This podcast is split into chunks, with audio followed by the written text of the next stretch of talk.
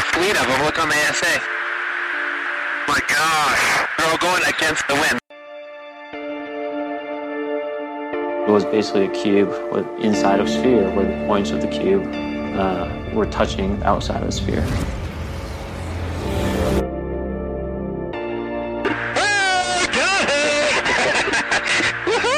Roger. Uh, there's troubleshooting machines out here.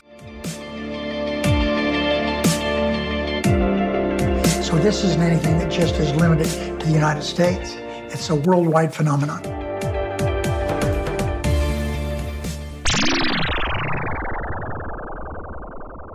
Hi, everyone, and welcome back to another Contact in the Desert special preview interview.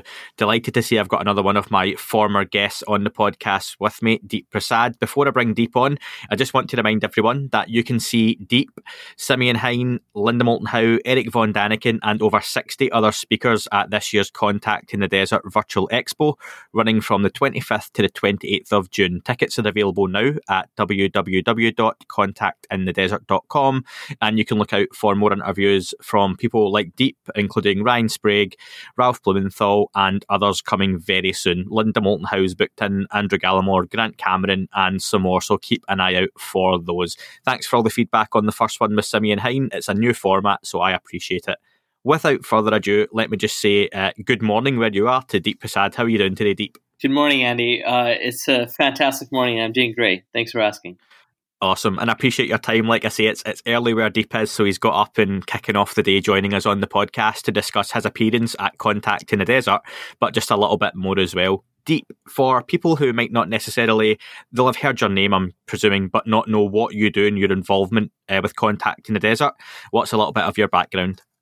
Sure, Andy. So, um, my background is formally in quantum computing and engineering. I've been running a one of the world's uh, first quantum computing startups for a few years now. We do research and work with quantum computers for materials discovery. So, what my primary focus is is really split into two. Uh, one is focusing on the science and technical development side, and the second is leading business development too. Um, and yeah, that's usually what my time is preoccupied by. But however, somewhere along the way, I ended up becoming very obsessed with uh, UFOs and started to do research there. Uh, I've done even some work there too. I've advised certain government agencies when it comes to UFOs and UAP. So um, my background ended up intersecting with UAPs in a really unexpected way.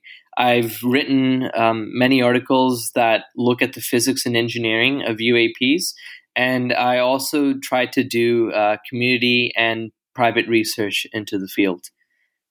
Now, I'm going to ask Deep, is this your first expo like this that you've taken part of? Certainly. I think that uh, of this scale, something that's fully virtual, uh, this will be a first. Now, what excites me about you being involved, and I'm going to put Ryan Sprague into this as well, is when you see these expos, a lot of people can point to the fact it's the same names and faces. Now, there's a lot of new names and faces at this one, which I think will attract a different audience. And you stand out by a mile given your age. Now, you're pretty young compared to most of the speakers appearing on this. Same with Ryan, and it's great to see some younger speakers in the subject of ufology, UAPs, UFOs, quantum physics. You know, Ryan's a researcher and an author. It's great to see you involved. What do you think about people like your age getting involved with, with the expos? Do you think that's a good thing and that it's it's long overdue? Yes, uh, I certainly think it's long overdue. It's um, you, you know I, I, totally agree. Ryan is an amazing guy who brings a lot of youthful energy uh, to the field. Um, and I would say you're young too, Andy, like relatively Uh, yeah, thanks. so, so um, uh, when it comes to you know uh, presenting at this expo and having younger people, um, the the hope is to inspire other people my age, you know, other Gen Z, and maybe even millennials, you know, the slightly older generation, to start coming out to these things, and even if they want to just participate as an audience member rather than a speaker. We, we should start somewhere, but it's uh, high time. what can people who attend the expo or view? I say attend, it's virtually, so you're still attending virtually. But what can people who purchased a ticket for the event expect to see from you, Deep? When it comes to studying UAP and UFOs, one thing that sort of becomes glaringly obvious, and, and I think that uh, being in the field yourself for a while, Andy, you'll appreciate this, is the lack of repeatability and certainly the lack of general prerequisites for this subject to be easily studied by science. Likewise, it's also not easily studied by religion. There's lots of gaps in terms of understanding the underlying mechanism of the phenomenon that isn't possibly captured or covered by either science or religion. So, it, as it turns out, uh, what I, from my observations, uh, there isn't any proper framework that properly um, addresses all the nuances of the phenomenon. No human drive framework in the past uh, sufficiently, um, you know, addresses it. So, what this presentation will be about at Contact in the Desert is my attempt at proposing an entirely new framework to studying these things, and within that framework, I've uh, proposed three subfields to start with. And these three subfields, uh, I'll, I'll, talk to, I'll, I'll, give you an example of a couple of them. Yeah, so please. One is locatiogenesis. And uh, what locatiogenesis means is locatio comes from the word location, genesis is the origin. So, what we are trying to understand and the goal of locatiogenesis, the goal of practicing it, is determining all of the possible places that life can be found. So right now, you know, we have a very primitive understanding of where life can be discovered, right? We only think or we only know that we, it can be discovered on Earth. And even then, we let's say that imagine in a beautiful blue sky world we understood the physics of why life originated in the first place there's this idea uh, called the darwin's pool of life. Essentially this concept that if you have a bunch of basic chemicals including phosphorus and carbon you'll eventually get uh, lifelike behavior. You'll get very simple unicellular organisms and then you'll move up from that. Here's the crazy part. We have never observed life being created out of nothing essentially or out of even the basic elements. We don't see that in the in the lab uh, or or frankly the real world so the underlying thermodynamical conditions and the physics that is necessary for life to exist is not fully known once we know that we'll be able to pinpoint uh, where else life can exist. So, for example, let's say we find out that in fact there are more dimensions than the four that we're typically used to in our macroscopic bodies, and there turns out to be 10 dimensions, 20 dimensions.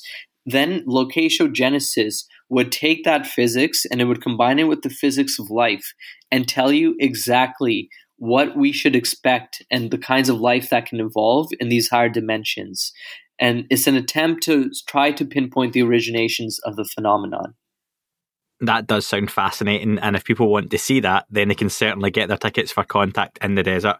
Deep, I would be remiss not to ask you about your thoughts on the revelations of just the last week, where we've had some UFO or UAP drops from George Knapp and Jeremy Corbell. Just quickly, what are your thoughts on what we've seen over the last few days? Because I've I've seen you on social media commenting.